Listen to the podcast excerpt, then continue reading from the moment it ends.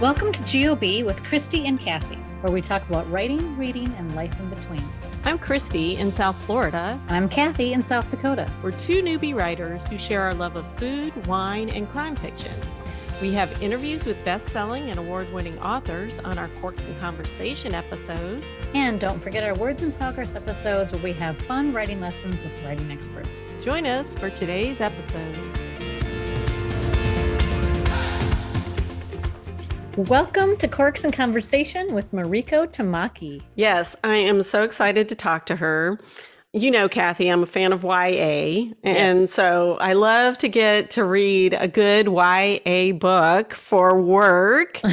and um, she also writes comics and graphic novels, which is unique among our guests. So I'm excited. Oh, I am too. She's uh, this is going to be a fascinating conversation. She has such a really interesting and broad background. Um, but first, let me tell everybody about her. Mariko is a Canadian writer of comics and prose, as you say, Christy. She writes comic books for Boom Studios. And I want to say boom because it's boom with an exclamation. So it makes me happy. Okay, that's perfect. Yeah, Okay. I've been practicing all afternoon. Um, she has written for Marvel and DC Comics. Um, she is the co creator of the New York Times bestseller, This One Summer, with Jillian Tamaki, cousin, I believe, just saying, Mhm. which received Eisner and Governor General Awards, as well as Caldecott and Printz Honors. And she they were the Printz Honor winner. Um, she's also written Laura Dean Keeps Breaking Up With Me with Rosemary Valero O'Connell.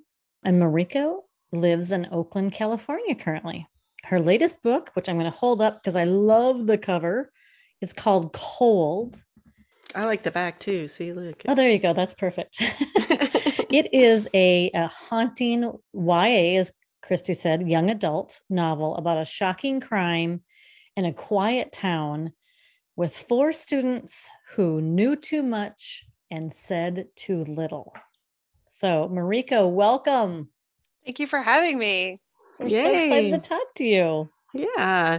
So, um, you know, before we get started, we like to mention the wine. And so today we're kind of we're doing a double thing because I do have double too. yes, it, we have red wine and seltzer Yes. because Here's the seltzer. Yes, for cool sure. Because in the book, and you know, the red wine kind of fits, you know, because it's young adult and they're stealing their mom's wine, Yep.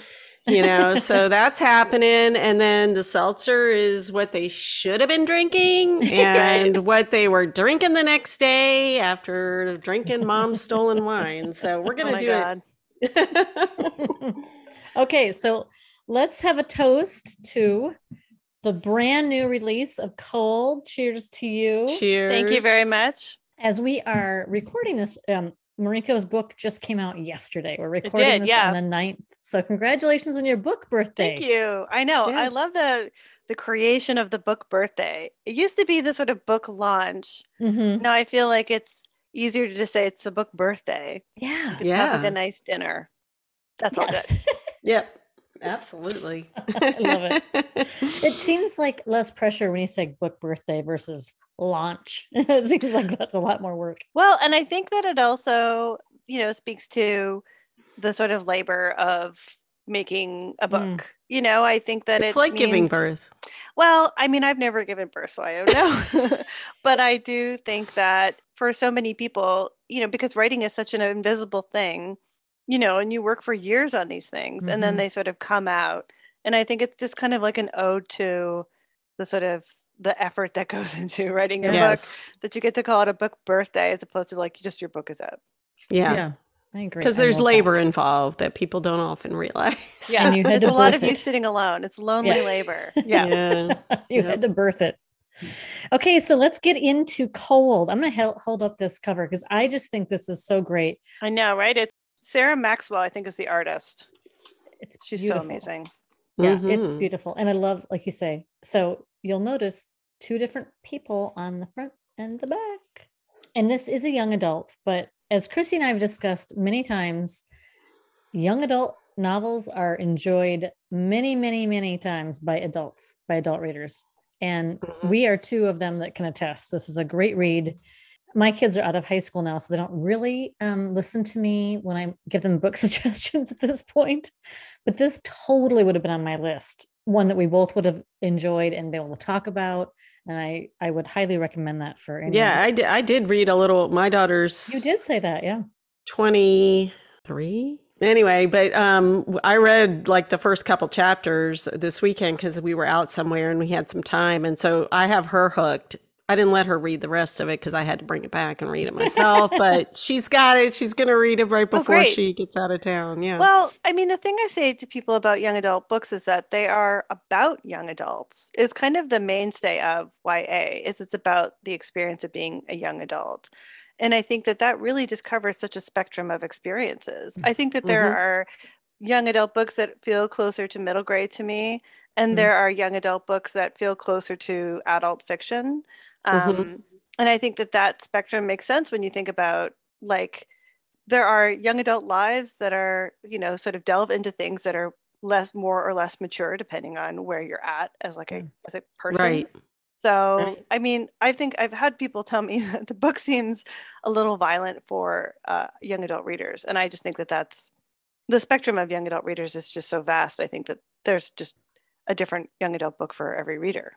Right. I think so too. And I think also um, people's impression of what is too violent or too something for young adult readers, uh, it's a little risky to say that because our young adults are having lives that we as adults don't always know the right. depth of those lives. So, um, okay, so let's get into what Cold is about. I'll, I'll let everybody know it, it is a young adult thriller, I would say. It's about a death of um, a young adult teen, Todd Mayer, who's now he's lurking like a ghost kind of around. Which is a really cool premise I really cool premise. He's kind of hovering right around over his body and he's walking. but it's not ghoulish no, you know? no, no. that's the there's difference enough, yeah. Yeah. And so there's a detective who's investigating his death. Todd's he's replaying the events but then there's also this character our narrator georgia. And i love this. She didn't know todd.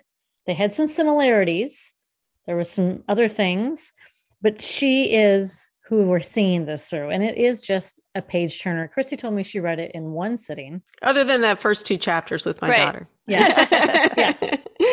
So I am there's so much we have to unpack with you, but I'm so curious how this story came to you, just the premise, like you said, with with this young um, young man and his death and his being around in this Georgia. So how did this all come to you?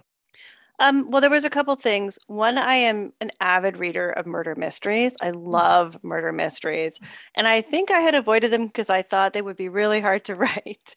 So I thought, like, well, nobody wants. It's like you know when you see in Great British Bake Off where they're like, "Who would try to make that?" And it's like, yeah, let's just try. let's do this.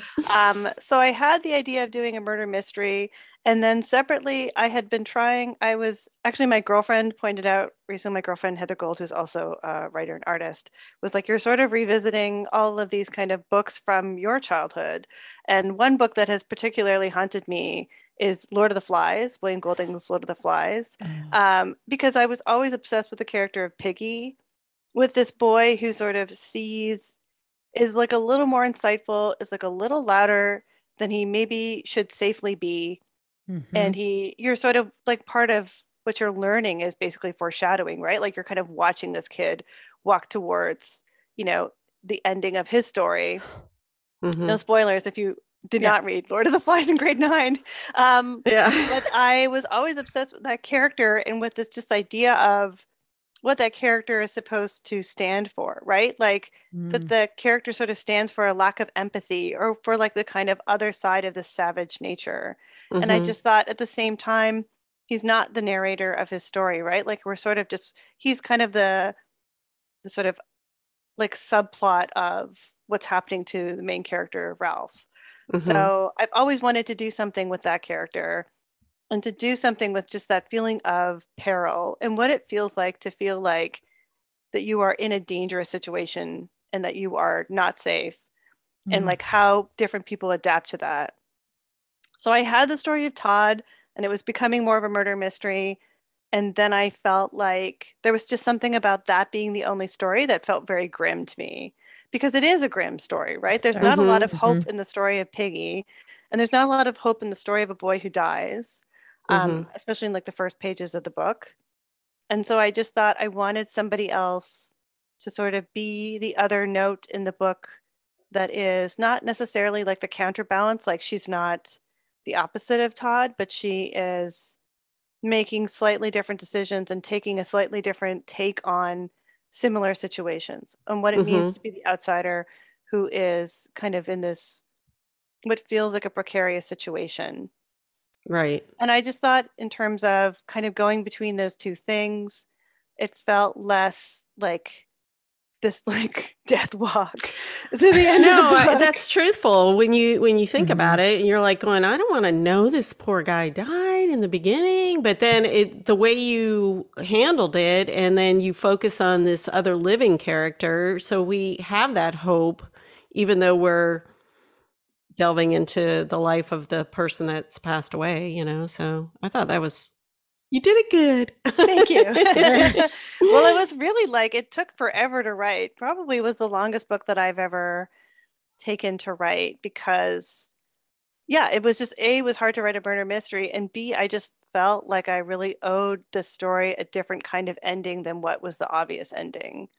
I Mhm. just felt like I didn't want it to be just this kind of like that this is the victim in the book and this is the not victim in the book. I wanted there to feel like they were both part of the story in a way that felt more balanced, but that just took forever.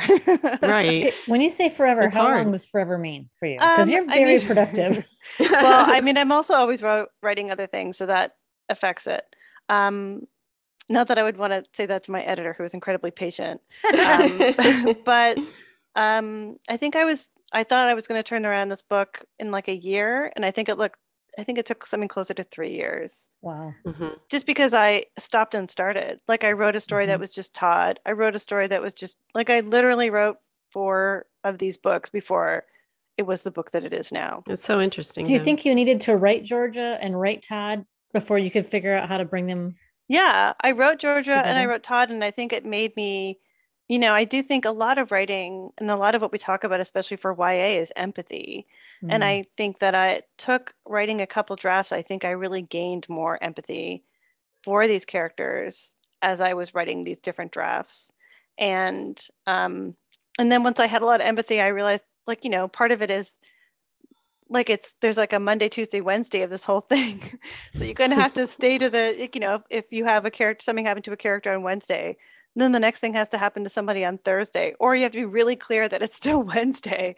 Right. So a lot of it was just fiddling with that and trying not to make it look like you don't want to see all the seams of like I'm trying to make it clear that this is Wednesday because I need it to be Wednesday. right? Which which you didn't. I That mean, was lovely. you did or you didn't. I don't know which. How do I say that? Anyway. I smoothed The out good my one. seams. It was the Thank good you. one. You did it right. yeah, yeah, it was seamless. Anyway, so also I really liked, and you explore so many different topics that are really important for teens and are on the forefront in the news. Mhm. Yeah, Uh, and so like bullying, LGBTQ plus, bystander syndrome, kind of was a term that I was kind of learning, but I was like, yep, that's there. And their characters are so real and you wove them really well. And now I know why, because you did it separately. Um, but don't you think, I mean, isn't it important to have in every genre, like mystery versus, you know, I don't know what they call contemporary, to have all these topics and diversity shown to these to kids but also adults because some of us read young adult like we said so it helps and, and they understand each other and their differences and can we talk a little bit about Sure. that I do think that it comes down to like a diversity of characters and the different things that impact different characters' lives. Like really seeing, like, you know, not to be academic about it, but really seeing the intersectionality of these characters and, you know, that it's about race, it's about class, it's about sexuality, it's about gender. Like, I think that it's one thing to introduce a topic, but it's another thing to say, to try to explore more all the sort of facets of a person's life. Like, you know, I think one of the things about a lot of YA is that nobody goes to school, right? Like, especially on television, you have these kids who are teenagers and you're like, they never go to school though. right. so they never have to go into a classroom and sit in the classroom and even read the things that you read in a classroom. Like for mm-hmm. me, a huge part of the things that I experienced you know, in terms of the different aggressions and outsiderness that I felt, mm-hmm. had to do with sitting at a desk in a room and not just like what I was, you know, with who I was with, but I, what I was being taught. Right. So I think like all of those things, all those layers are a part of, and then that's when things kind of come up, you know, organically, really. I mm-hmm. mean, LGBTQ issues come up in my writing because almost all my characters are queer because I am queer.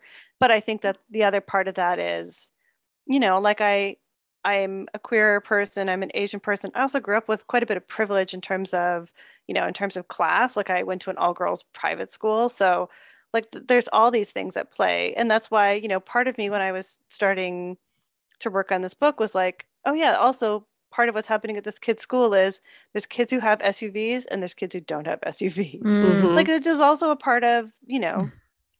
all of the all the sort of various push and pulls of privilege and power that are happening in those spaces. Mm-hmm. I was going to just say, I feel like a lot of times as adult authors, when we're writing about that age group, sometimes I think we try to gloss it over. And I think that's the worst thing to do because you want to kind of, but it's it might be painful for the writer or something. So it's really refreshing to see that you know you're just diving right in you know because the issues that come up are not new sure there are issues that were when i was young and things like that but mm. now mm. I mean i hope i feel like my kids are much more attuned to diversity in all types yeah i mean those characters have always been there just the discussion around them is changing yeah. right yeah. like so i do think that that is like i think the kids are just way ahead of even you know my generation mm-hmm. when it comes to their ability to discuss things i had a conversation with a 12 year old boy once about a character in this one summer who has a miscarriage and he was like that must have been like that just seems so sad and scary and i was like what the hell is going wow. on i know like, like how does he even understand this i was like it is sad and scary and that's insane or that's yeah. very interesting that you can say that to me. I mean, so 12. I, yeah, I know. Honestly, I was just like, I had to go outside and have like a little lie down a after that because that was like, so intense. but I do think that the discussions of things, you know, like when I grew up, nobody even talked about queerness. There was no, no, like, yeah, it wasn't coming up. I have kids that are 19 and 20. So they aren't that far away from me still going with them to buy books like you know and, and we would discuss together just because we all like books i i cannot recall even five or six or seven years ago a, a, a book about a, a queer kid a gay kid I, I can't even recall having that readily available to them. I'm sure there were a few but i mean now i think there are so many more characters of like you say all kinds of things being shown up and it's that's such a great but sad like sad that like we're like woo yeah the conversation is expanding beyond mm-hmm. the communities that they were originally a part of i mean yeah. mm-hmm. i knew when i was a you know in my 20s all the queer books but i don't think that most of the people that i knew who were straight certainly my parents weren't like yeah alison bechdel's amazing you know like it wasn't yeah. coming up yeah but now that is a part of something larger than just, you know, I think that there's an awareness that those stories are interesting and are relevant to people beyond mm-hmm. just the immediate community. I mean, we still right. as a community need them and want them, but yeah. I even think it's you know, and we're having more discussion like, you know, in terms of having like white queer characters versus understanding like that BIPOC queer characters mm-hmm. are, you know, are also like that when we're talking about diversity, it's not just about having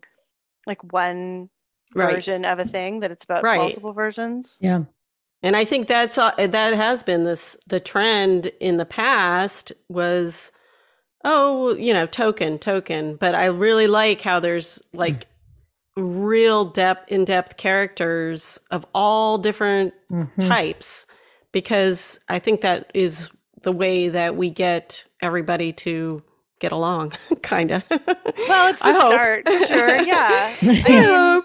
I, I mean, it that- seems like it. Yeah. I mean, the stories that are the stories are changing. I mean, it was definitely a choice that I thought a lot about to have a character who is. I think the thing that I wanted is for all the queer characters in the book to be out, but that for that experience to be very different. Like both Mhm. Georgia and Todd are, you know, people at their school know that they are gay or they're queer, Mhm. but the actual ramifications of that are very different for both characters. Right. Yeah. It has to go beyond representation. Like I think initially representation was just like let's just get to representation, like a broad scheme of rep- but now mm, the actual lives beyond just representation. The label is lovely to um, see. Yeah. Yep. Yeah, I think it's I mean it's an ever evolving conversation like even in terms of rep- what representation means and what it means to have like Yeah. you know what stories out there and what stories are. I mean like you know I am aware as a queer author that one of the characters there is a trope of a gay character dying and the sort of tragic gay character. So I definitely was concerned about that writing this book. And I think interesting thing is to have more conversations about what those depictions mean as opposed to just Mhm. saying like this depiction is bad and this depiction is good Mhm. Right. So how do you how do you handle that? So when you like when you are thinking about writing it initially and how you're going to talk to somebody and your agent or your editor, how do you think? Okay, I, I want I know this is a trope, but how do how do how do you express or how do you even work through breaking through that? I mean, I think you're responsible for everything that you write. So you're always making a choice to write the story that you're, you know, and make the depictions that you're going to make. I try to talk to other people. And I have, you know, I think every writer has like a trusted circle of people that they can talk to about the things they're concerned about with their books, Mhm. including, you know, your editor. Mine was Connie Hsu, and she's an incredibly talented editor at Roaring Brook. Um, and I think it's a back Connie and Sue. forth. Shout out Connie Hsu. Uh, I do think that it is a back and forth. I told them that I wanted to write this murder mystery. And then I think my approach when I got nervous about it was I tried to just be as like honest as I could about what I was trying to do. That and that the goal was always like a detailed depiction that was emotional and that was, you know, trying to be like trying to be as honest as possible, whatever that means for every writer. Um, Mhm. and sort of sticking with that. Like I think that I mean it's funny, it's like I feel like being a writer now is like a proliferation of opinions. Right. Like, you know, I think that, you know, it used to be that when you wrote a book and then you would get like one review or like three reviews. And your mom would be like, I don't really get it, but it's so great that you wrote this thing. It's so cool. Um, my mom's been actually very good, so I shouldn't say that. But um, she sounds supportive. my mom, I listen, as I say in the acknowledgments, my parents paying my rent is the reason that I could be a writer for as long. I love Like that. for years, my parents paid my rent, and that's how I was able to do what I do now. hmm Yeah, I think that you really have to decide. You really, whatever you write has to come from you, and you have to find a way that you can stay true to that because it's really like an it is another force, an external force that is the like other people's thoughts about what you do Right. that is present and is sometimes really relevant and is sometimes really overwhelming and you have to figure out what to figuring out what to do that is a huge part of being a writer today hmm That's interesting. Yeah, there's a lot of a lot of avenues and ins and outs. Okay, so I think it's time for us to take a little refreshing drink. oh yeah sure And it's time for, I want to talk about your seltzer situation that you have going on. That looked very cool. my seltzer sister that they bring the seltzer to your house Oh my gosh. comes in the Get- spray bottle Out. so you make that that amazing like yeah it's great i love it yeah i can't Okay. take credit for it but uh I'm my partner came up with ordering this for her house but it's amazing either I'm very easily impressed or I, don't- I don't know. no, that's I- really that cool. sounds- That it's is a great cool. sound exciting it's, to me. it's like it's like 50% the sound that it makes and you get to do the thing, the motion. I like the motion. yeah but i've also drenched multiple tables doing this whenever you're like, look at this, and then you're like, oh, I'm so sorry. Sorry, I'll get you another Oops. plate. Sorry about that. Sorry. a lot of that. Okay, sorry. if you sidetrack. don't like somebody can accidentally spray them. Oh. yeah, I feel like there could be oh yeah. You want some water? Yeah. um, if this is the time, sorry, sidetrack, that Oh, we ask our, our guest authors the question in the bottle. We ask you a random question that we might get to at the bottom of a bottle. Oh, I love it. Okay. okay. Oh, this is a fun one. Would you rather be invisible or have X-ray vision? Oh man. I think you asked the right person that question. I know. I'm thinking she probably has a lot of, with her comic um, background, has a It's lot of true. different superpowers. But I mean, okay. I don't really think I want to be invisible because I feel like I'm an introvert anyway, and I can just go to my room if I want to be alone. oh, okay, You know, like, I don't- a good way. I don't want to be a voyeur. I don't want to see things that people can't see me seeing. That makes me feel very uncomfortable. But I'm constantly losing my AirPods and my keys. And I feel like having X-ray vision, like even Oh, being able to like stand outside my house and look at my house, oh, and be like, just get the like grid view. I feel like that would be really they are. useful. oh, that's that's a good good answer. yeah, that is a good answer. I had never thought about the actual logistical benefit of having X-ray vision before. I know, because everybody Yeah. always thinks you're just taking somebody's clothes off, Right. and that would be voyeur, and you don't want to do that. I would be wearing glasses most of the time so that I wouldn't see that I would have x-ray vision. I would mostly not want to see things. I definitely want to be invisible. I mean, that's the childhood spy in me. I'd want to be Oh, able yeah. to Yes. sneak around with nobody knowing, and Well, I'm a good eavesdropper anyway. And frankly, people are so unaware. I think because people have cell phones and AirPods now, I think people's awareness of their personal space has just gone out the window. Yeah, So I have had, I have sat next to people having really loud, detailed conversations that you're like, I'm right here. Yeah, I know. I don't know who Judith is, but like, I know everything now. So I know. My worst fear is the person next to us does know who Judith is, and the well, person, that's you know, the thing. Yeah. you live in a small town. I do.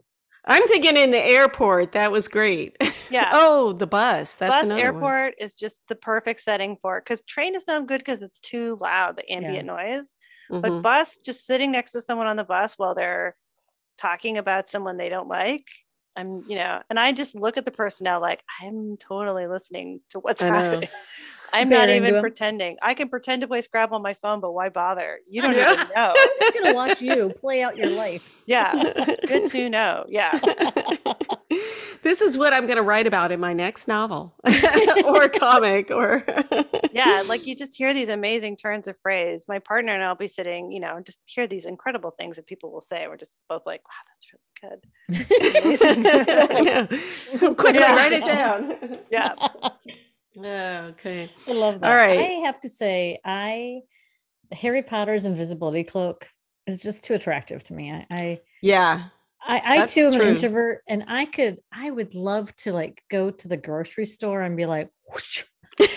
oh i just put my headphones in and i don't really oh, care Oh, yeah. you know in a like i feel like if i'm She lives to, in a small town and she's well yeah known. maybe that's the thing maybe yeah. that's Maybe. like what it means to be like always living in a city that i feel like nobody really knows who i am anyway Mhm. Mhm. It's interesting because we used to live in Minneapolis, and we we were from a small town. We moved to Minneapolis and moved back, and I I didn't realize um, I didn't realize how much anonymity I had in the cities until I moved back, and then I was gone, and it was lovely because I loved seeing everybody I knew, but I also really felt that loss of anonymity. Um, so hence invisibility cloak. Yeah. I will say the one time is whenever you go to any library association or any kind of con, yeah. and if you've been on a panel and then you're in the elevator on your way up to your room afterwards, and someone's like, "I just saw you on a panel," and you're like, "Oh, that's great. Oh, I just really Yeah. don't want to talk anymore." Mm-mm. So Invisible. you're just like, Yeah. yeah. You're like, I'm so sorry. I'm just super honest. I'm like, I really just don't want to talk anymore. Like, I like it, and, that's and i'm great, done but talking now. Yeah, so I I'm can't. we're gonna be It's quiet. over. Yeah. That's why I love like you know on our cell phones where we have the um call ID. I'm just like, eh, it's the end of the day. If it's not an emergency, but it's me whatever. that she blocks. I'm just saying it's no, never. well, most calls now aren't even for you, so it doesn't really matter. That's true. Yeah. All right. So okay. you are a very diverse writer and creator, as we've mm. been mentioning. You've got graphic yeah. novels and comics, and um, I just find graphic novels so interesting. And I mean, I'm not an artist, I'm the writer's aspect. Uh, and I wonder how much you do of the art versus the art of writing and the collaboration. I mean, how do you do that? Because I read a few pages of one of your graphic novels so I was like, because I'd never really read a graphic novel, and it was just so fascinating. The the pictures were so in depth and it was kind of cool how the some of the pictures told the story and then you had some words that would go along with it and i'm like oh my gosh how did they do this? How did you collaborate that? Because that's like did one of you say okay i'm going to do this story and you do this picture on this or do you do some of the pictures I don't draw at all. Yeah, I am not an artist. So I had the privilege of working with really amazing artists. Um, and really, a huge part of writing for any kind of comic graphic novel project is that you are not doing the lion's share of the work. Like, really, the script is the smallest part of, like, in terms of time, especially, of that kind of project. Um, and the other thing is, there's really no one way to write them. I mean, I stumbled into comics, and the first one I ever did uh, with my cousin Jillian um, was a book called Skim. And I didn't really know how to write a comic. I had never seen a comic script before, but I had worked in theater. So I just wrote it as like a theater script, which is kind of works because it's acts and scenes. It's like sort of like I didn't detail the page or the illustration. I just sort of told the story because it was a diary. So I had the sort of diary captions. I had a basic, you know, description of what was happening during the story. And then I had what are called captions, which is like any kind of um, any kind like of storytelling. Scenes. Well, no, captions are basically there's dialogue, which is what the characters say, and the captions are sort of like any kind of text on a page that is a character's thought or is sort of like a sort of line of storytelling that isn't actually being spoken by a person on the page. Okay. Um, so I just did, yeah, I treated it like a play. Um, and then my mm-hmm. cousin basically sort of took what I wrote and made a graphic novel, is what I would say. Um, but that's not always the way it works. I think it really depends on who you're working with. I've worked with artists who are sort of much more like, especially working in graphic novels. So the people that I've worked with on graphic novels, it's much more, it is a co creation. Like it is, you start the story and you're sort of like laying out the characters and you're laying out sort of the details, some of the details of what the story is and then the actual sort of like manifestation of the story kind of similar to what you would think of for theater or for television or movies. Like the actual manifestation of it is the artist except in this case the artist is the actors and the director and the you know oh that's that it that makes it really clear much more clear to me because i was like how in the world? Right. But that it depends because when i write for dc comics like when i write batman books for dc comics uh, that is a much more i think because the timeline is so much shorter and because the turnover is much quicker uh, which is the same thing uh, you you have to sort of consolidate things much more. So when i write for like a batman comic i write what's called like panels which is you write the page and you do like panel descriptions. You say how many panels are going to be on the page what's happening in those panels and then you also do the dialogue and the captions so okay. it's much more detailed and regimented which is not to say there's not like interpretation and sort of changes that the artist makes as you're still like co-storyteller but mm-hmm. just it just uh it's just a little more regimented. Right right because that's what i was thinking when i until i looked at those pages and i'm like going okay this is not like a comic this is different yeah so how yeah which comes first i mean is it, does it depend on who you're working with like who is I mean, do you get drawing sometimes first, and then they ask you to add? Or For graphic novels, it's generally that the script comes first. Okay. Usually, what happens is um, I will pitch a story to a publisher, or I will pitch a story. In some cases, like working with Jillian because we are related and because we sort of work much more closely than myself and the average other creator. Mhm. Um, usually it's me talking to my creator or talking to the publisher about what I think the story is going to be and seeing if that's the thing that, you know, my co-creator artist wants to spend the next three years of their life working on. Small investment. yeah, it's huge. uh, and then kind of coming up with, for me, working with Jillian, there's usually a much more of a back and forth in terms of the outline and in terms of like sort of shaping the story. And a lot of that sort of shaping continues when like Jillian especially is actually working on the book because like the actual manifesting of it usually requires like making changes and the story has to make sense to the illustrator uh, but in the case of for example laura dean i worked with an editor Calista Brill at first second and she and i did a lot of that shaping and i actually gave a script to rosemary Valero o'connell um, which she then obviously you know like people the amount of storytelling in a visual in the sort of visual work of comics is so huge. Like i think that there is this kind of and i think it's kind of i think that generally there's been a lack of conversation about the collaborative nature of art i think people like to think of creators or like to think of the writer as being like the sort of like who's the most important or like Mm. who is telling the story but really most stories and most mediums except for say novels are created by like you know multiple people Mm-hmm. Yeah, because Wow. that's. That's what jumped out at me because I was like, okay, that picture said it all. I, you know, I didn't need any, but somehow that person knew to do that picture with this story because the next one would, you know, have some lines or something. yeah. It was i mean really i think neat. your goal my goal for working on comics is to create a space to tell a story with somebody else. Like you really have to be very open to the idea that it's you are one of the storytellers not the storyteller. Hmm. I think because i grew up in theater especially and because i grew up in you know performance art and doing things with other people that that has always felt really comfortable to me hmm you know, writing is more solitary, obviously, when you're writing a novel, as you say. So I'm curious. I mean, I think that's really interesting that you can do both.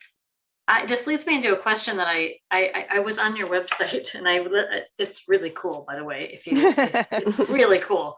And um, I launched on I latched onto a um, a podcast that you had done I think this was a bit ago. You said this about making art. You said art is a process where you let loose ideas but it's also a process of editing and revising. And I was wondering if you could share, because those are such broad, you know, different processes, I would think, process processes. And I was wondering if you could share your thoughts about that, the editing, revising versus creating. like when you first start as a writer in your creative writing class or whatever you get to do when you're a teenager i feel like the first you just feel like you write the story and it's done right? You're like oh i wrote the Mhm. story. It's finished. Yeah. and then you get graded on it. Like maybe you get a teacher who's like this doesn't make any sense and i didn't know who this person was. But it's done as soon as you finish writing it. And i think it is a really like it is like a, another sort of mental process to allow someone to come in and say this is the beginning. Now you have to do something else and then this will be finished. Hmm. like it's such a like when you whenever i talk to students you know whenever you're like editing their work you know like it's it can be a very fraught process to tell like a 15 year old like well you're just gonna you know you could just rewrite the opening and they're like Wait. yeah it's, it's Do you know how much rudest time I spent on this? Yeah. well and especially you know like they write it you know especially because when i started you know you write it in pen it's not like you're Oh, going to yeah. rewrite the whole thing in pen you're just like it's done I'm Um, sorry, were you asking me to do what? Do I get Yeah. extra credit for that? right and i think that it is like i think that is the sort of that is the difference between being a person who writes things and being a writer a writer edits Mm. like it is a Mhm. process of taking this idea that you have which is great and the like the most amazing part of an idea is when you first have it you're like this is going to be genius and then you start writing it and you're like this is hard I it don't know what to sucks. and like getting through like like writing is more than an idea right? Yeah. writing is the actual like molding and shaping of an idea. It's clarifying an idea. It's getting rid of things that don't work. It's like bringing in things that you don't necessarily like and making them work. Like it's so many other things. Hmm and i think that that is like it's a process that you have to sort of dread and love right? Like you have to Mhm. be able to you have to be willing to have that happen. And I think the best editors that I know um, and that I've had a chance to work with have been people who like really work with you in terms of the kind of conversation about it. Like really take your idea and all the things that are working and are not working and expand it into like this world that you're excited to talk about and that you want to do your best job of manifesting. Right. So that That's is cool. That's the Wow. sort of, you know, and especially working as an editor now, it's always what I strive to do is not just come in and say like, This didn't get stinks. like I didn't understand this because that's the thing, you know, like whenever you whenever you're in a writing group, like the worst writing groups are just people being like, I didn't get it. Yeah, like yeah, what? this what doesn't make you. sense to me. And I'm like, okay, well. You're like, oh man, I hate you and I hate you. I'm leaving.